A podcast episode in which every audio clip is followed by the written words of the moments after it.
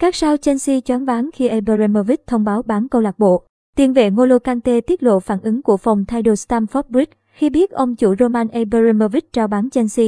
Tỷ phú Nga Roman Abramovich hát ra thông báo bán Chelsea vào cuối ngày thứ Tư, 2 tháng 3 chỉ vài giờ trước khi thầy trò Thomas Tuchel gặp Luton ở vòng 5 pha Cup. Trước sức ép từ những căng thẳng Nga tấn công Ukraine, Chelsea đã giành chiến thắng ngược 3-2 Luton để lấy vé tứ kết pha Cup. Huấn luyện viên Thomas Tuchel cho biết sau đó, một số cầu thủ có phân tâm khi hay tin Chelsea bị bán, một số khác thì vẫn gạt ra khỏi đầu để tập trung thi đấu. N'Golo Kante là người đầu tiên lên tiếng về quyết định gây sốc của ông chủ Abramovich. Chỉ vài ngày sau khi ông trao quyền quản lý và chăm sóc Chelsea cho các ủy viên của quỹ từ thiện của câu lạc bộ, chúng tôi đã không chuẩn bị trước cho điều đó. Chuyện xảy đến thực sự rất nhanh chóng. Kante tiết lộ phản ứng của phòng thay đồ Chelsea khi hay tin ông chủ Abramovich bán câu lạc bộ với Sky Sports. Tiền vệ này cho biết thêm, điều duy nhất toàn đội có thể làm, bởi vì chúng tôi không kiểm soát những điều này, là làm tốt nhất những gì chúng tôi vẫn luôn làm.